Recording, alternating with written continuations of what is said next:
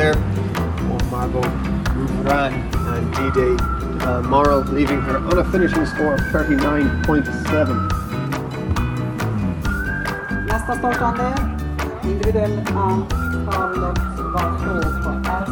Volvo Decathlon. Sista helgen i augusti 2021 så arrangerades Europamästerskapen i fälttävlan för unga ryttare och juniorer vid Segersjö herrgård i Östernärke. Och förutom allt som har med själva tävlingen att göra så fanns det ett stort mässområde i direkt anslutning till tävlingsarenorna. Och även om vädret kanske inte visade sig från sin allra bästa sida och med åtgärder vidtagna med hänsyn till coronarestriktionerna så var det gott om besökare som strosade runt bland de olika utställarna. Och den första jag träffade på det var Birgitta Fält. som tittade på bilar. Range Rover, den var ju tjusig. Va? Är du sugen? Nej, jag är för gammal för såna här bilar. Jaså? Jaha, är det åldersgräns på dem? Jag tror det. Det här verkar vara som man kör i terrängen med, eller hur? Det ser ju helt intressant ut det där. Vad kommer det sig att du är här på Segersjödagarna? Jag tycker det är trevligt att se det här. Jag kan ingenting om hästar men de är väldigt roligt att titta på dem. Väldigt intressant tycker jag. Och vackra djur. Och sen behöver vi komma ut i lite grann i naturen. Nu har vi varit instängda för länge. Så det här tyckte vi var suverän utflykt. Och så kan man äta lite gott eller ta en fika. Vi tyckte det var trevligt. Vi är 80 plus, vi har suttit inne för länge nu. Och det var inte bara Birgitta som tyckte det var trevligt att komma ut och träffa folk. Även polisen var på plats. Det här kallas för pepparspray. Man sprayar oftast det i ögonen på folk. Varför det? Om det är någon som är lite stökig eller sådär. Och det är ganska milt för det gör ont där och då men sen går det över. Det, det blir inga skador eller så. Men det är ju jätteont att få dem där i ögonen. Handfängsel har vi här. Och så sätter man så här runt handleden så här. Så låser man fast det. Då kommer man ingenstans. Det är bara om den tjuv. Ja, precis. Man ska inte sätta såna här på andra folk. Nej, bara tjuvar. Här kommer en bov. Ja, absolut. Jennebov. En bov, heter Ja, det? ja. ja Jennebov. Ja. Och du heter Vilma har jag förstått. Jajamän. Jag är ute och gör lite reportage för webbradion. Ja. Och tjuvlyssnar lite på dig förut. Ja. Och alla kidsen de är ju jättenyfikna på Ja. vad grejerna du har. Hur känner du att vara ute på en sån här eh, mässa eller utställning? Vad ska jag säga? Jättekul. Jag är ju hästtjej också. Så jag älskar att stå så här. Vad är den vanligaste frågan som barnen har? Ja, det är antingen om utrustningen eller om vi har godis. Men det är mycket om polisbilen är det. Det är roligt också att kunna ha en polisbil här och kunna visa upp saker. Ehm, och, och se till att barnen liksom tycker att det är kul att prata med en polis.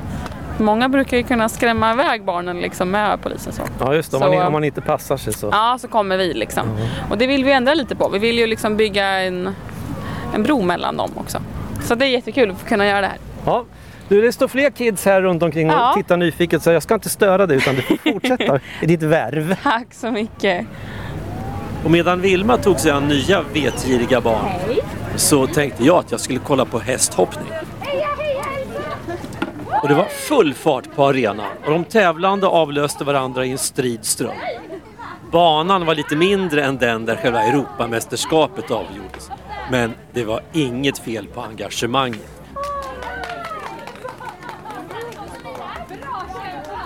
Och jag fick en pratstund med Emma som var en av de som sprang med de allra yngsta, minsta ryttarna för att de skulle hitta rätt bland alla bommarna och ta hindren i rätt ordning.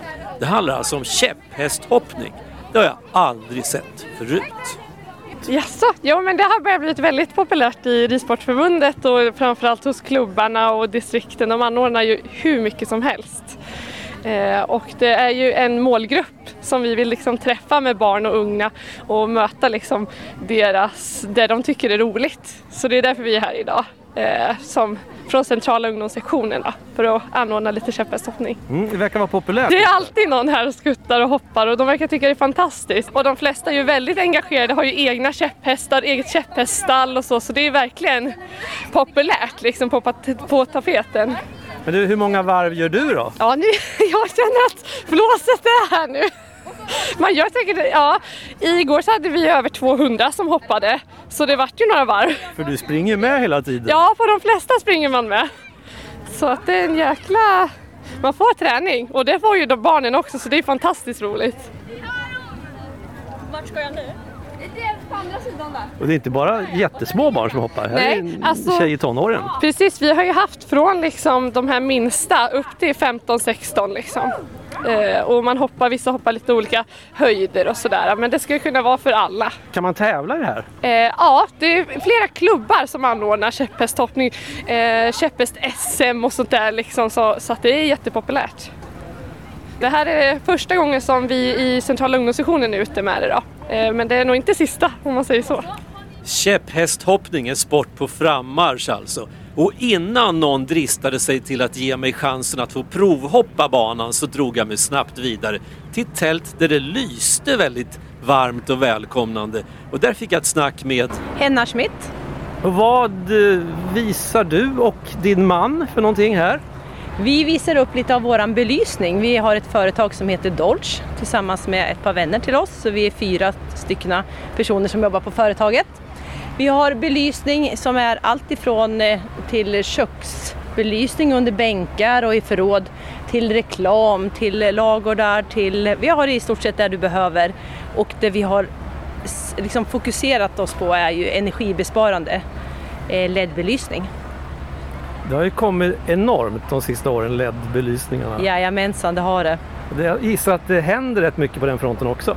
hela tiden. Och det har ju varit lite stopp nu i covid-tider annars så tänker jag att de här mässorna som ligger ja, i Kina, Hongkong, runt där, att åka på dem och se det absolut senaste är otroligt intressant. Men för oss så känns det som att kan vi få ut den här belysningen och få en hållbar eh, ja, energibesparande belysning för till exempel våra bönder så att de inte behöver betala så mycket i elkostnader och vi är rädda om vår natur så tänker jag att vi har kommit jätte, jättelångt.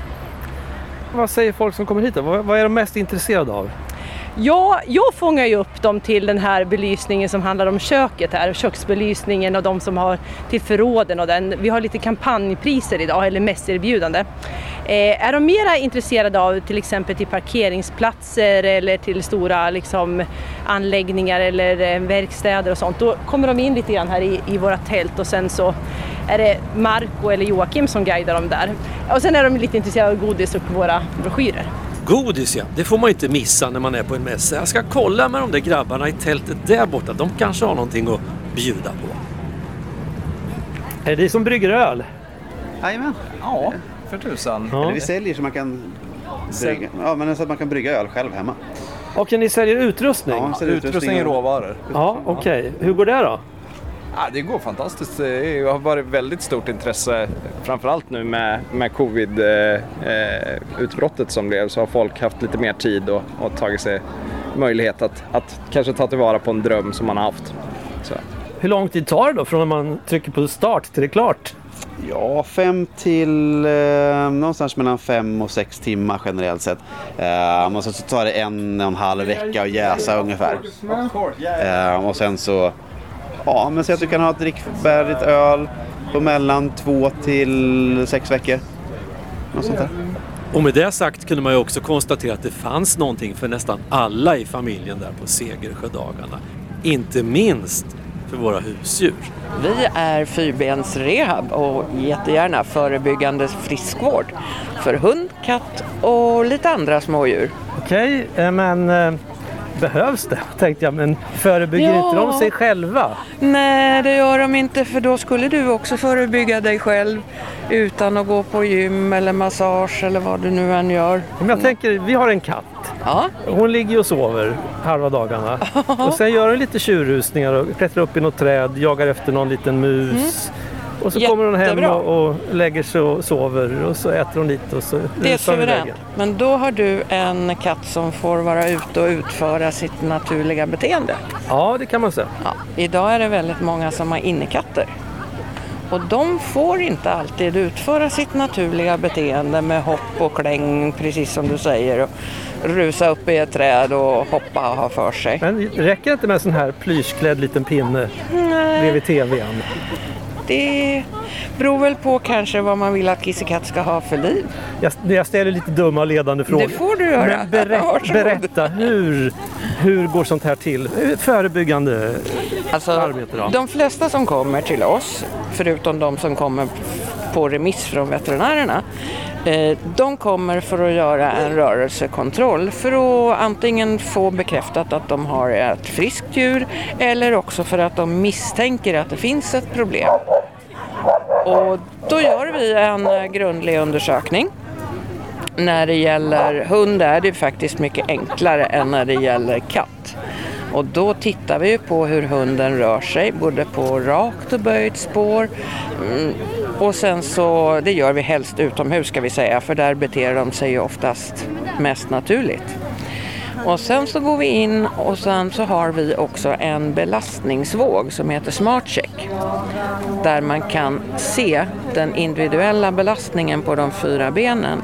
Det ser man också som djurägare på en display vilket då gör väldigt tydligt vilket ben kanske eller vilka ben som avlastas.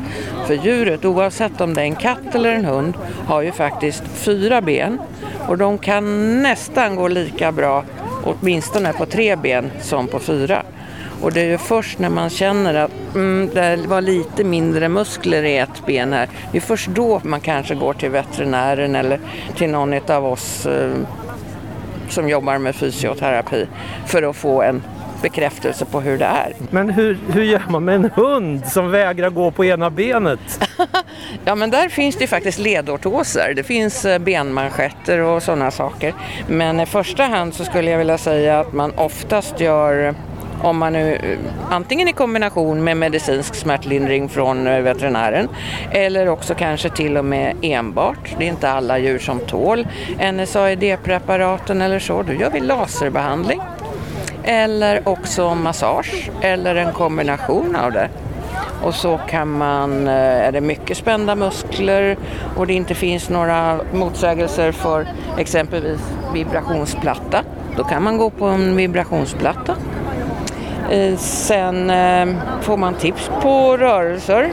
Du ser här, här har vi en människa som ligger på alla fyra och försöker imitera en hund. Jag ser det, det går ju sådär. Men Så, eh, så man liksom ser hur man belastar och får lära sig att träna och så.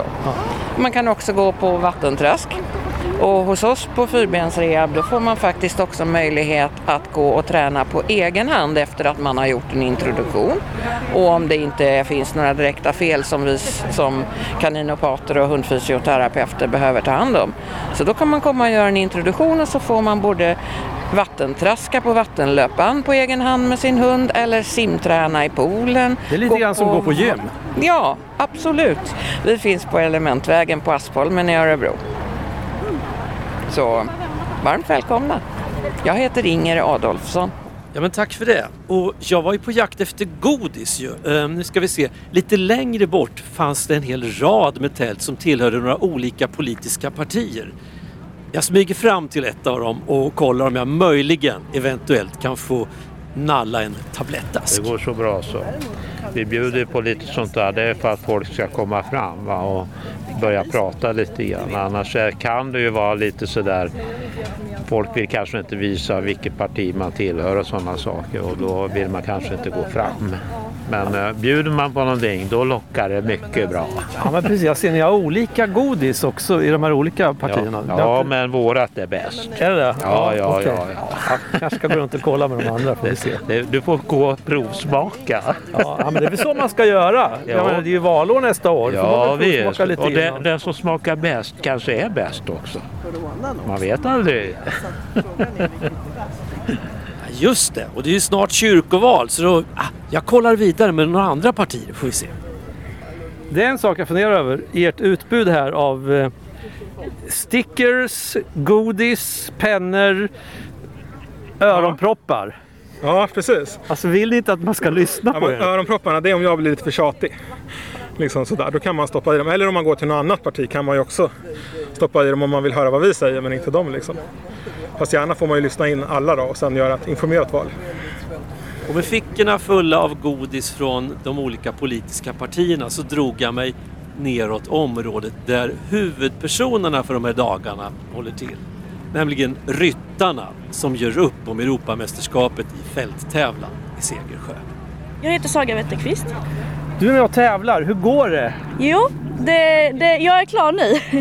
Det har gått eh, väldigt bra tycker jag. Ehm, dressyren var den bästa jag någonsin har gjort men ehm, procenten är fortfarande svåra att slå. Liksom. Eller så här, det är svårt att göra bättre procent på en internationell tävling för det blir att de dömer ner lite mer liksom. Eh, terrängen var väldigt svår, man fick rida mycket men eh, jag är väldigt nöjd. Eh, där fick, vi fick ett eh, riv på ett mimhinder faktiskt, men annars är jag nöjd. Eh, och hoppningen var hästen väldigt pigg och väldigt stark så vi fick åtta fel. Men Jaha, är det inte bra om hästen är stark alltså? Nej, det, det blir lite att man måste bara bromsa och så hinner, klarar man inte riktigt jobba igenom allt. Så det, det var lite svårt. Men du är nöjd? Ja, jag är faktiskt jättenöjd. Det är mitt första EM någonsin så jag är jättenöjd. Vad säger du om arrangemanget här då? Ja, det är väldigt fint. Eh, jag har ridit här två år innan på SM. Det är alltid roligt att rida här på en jättefin terrängbana. Sen eh, har ju vädret inte riktigt varit superbra, men eh, det är ändå superfin arrangemang liksom. Mm. Mm. Det pratas mycket om den här banan har jag förstått. Hur är den? Ja men det är, ehm, det är jättefint att rida här ute utanför i början eh, för där är det bra galoppsträckor. Sen kommer man in i skärgården där inne där det är väldigt fint och ja, men det är som att rida på en trädgård. Det är inte ofta man får rida på så fint, fin trädgård liksom eller så här. Så det är jättefint, verkligen. Det låter som att när det blir dags för tävling här igen så kommer du tillbaka. Absolut, självklart. Det gör jag. Inget snack om saken. Saga kommer tillbaka. Men finns det någonting att komma tillbaka till? Kan man ju undra. Det är bäst vi kollar med någon av arrangörerna hur, hur de tänker med årets tävlingar och kanske med framtiden. Gå hem kan jag väl inte göra. Jag ska gå och hämta en kavaj och snygga till mig lite grann till prisutdelningen. Det är vad jag ska göra. Ja, jag heter Robert Montgomery Cederhjelm. Och du är i allra högsta grad inblandad i att de här Segersjödagarna, de här tävlingarna äger rum överhuvudtaget. Man kan väl säga att det är Johan och jag i basen som jobbar med det här året runt. Men sen har vi fantastiska medarbetare, 250 funktionärer som kommer år ut och år in. Och vi fattar inte vad de orkar. Men de gör det. Fast nu är det bara några timmar kvar av det här evenemanget. De sista tävlingarna nu ska ridas på hoppbanan. Hur är känslan hos dig? Ja du, det är en märklig känsla därför att eh, vi har ju som jag säger slitit och släpat med det här under sen tidig vår och hela sommaren och fram till nu där det har eskalerat allting. Men sen när det är över då blir man nästan lite ledsen och sorgsen för alla försvinner, the party's over, alla går hem. Oj, vad tog de vägen? Jättemärkligt. Hur har årets party varit då? Ja, det har varit storslaget. Det har det verkligen varit. Vi hade ju inte vågat hoppas på, men vi har ju tack vare en tillmötesgående länsstyrelse som vi har följt rekommendationerna när det gäller covid och allt det här, har vi genomfört det här på ett sätt som vi inte trodde var möjligt. Med publikrekord igår och mycket publik idag igen. Folk har ett behov av att träffas tror jag, socialisera sig. Jag pratade med en av, av ryttarna här tidigare. Hon var ju extremt nöjd med de här med arrangemanget. Ja, ja det kommer från många håll. Nu är jag part i målet men vi är ju naturligtvis oerhört glada att vi får ett erbjudande att ta ett, eh, det stora Europamästerskapet är ju ett erkännande naturligtvis. Om vi sen orkar ta oss an det, det är nästa fråga. Men det, det ska vi tala om på måndag. Den som är intresserad av sånt här, kan den ändå räkna med att nästa år blir det någonting? Nu har vi hållit på i 20 år. Och i 20 år har vi sagt att nu blir det det sista året. Och det säger vi i år igen. Men det är klart att om någon frågar oss att vi vill ha ett stort EM så kan vi väl fundera på saken i alla fall fram till onsdag eller så. Okej, det blir ett långt möte på måndag. Det blir ett långt möte på måndag, ja. Fortsättning följer som det brukar heta och ska jag tolka Robert Montgomery Cederhjelm lite här då så är det väl inte helt osannolikt att det blir nya stortävlingar på Segersjö framöver. Dags att sammanfatta Segersjödagarna 2021. Hej, vad heter du? Maja, Vad tycker du om Segersjödagarna? bra. Är det någonting som du har funderat särskilt mycket på när du har gått runt här? Att de har bra godis och att pappa ska skaffa en häst till mig.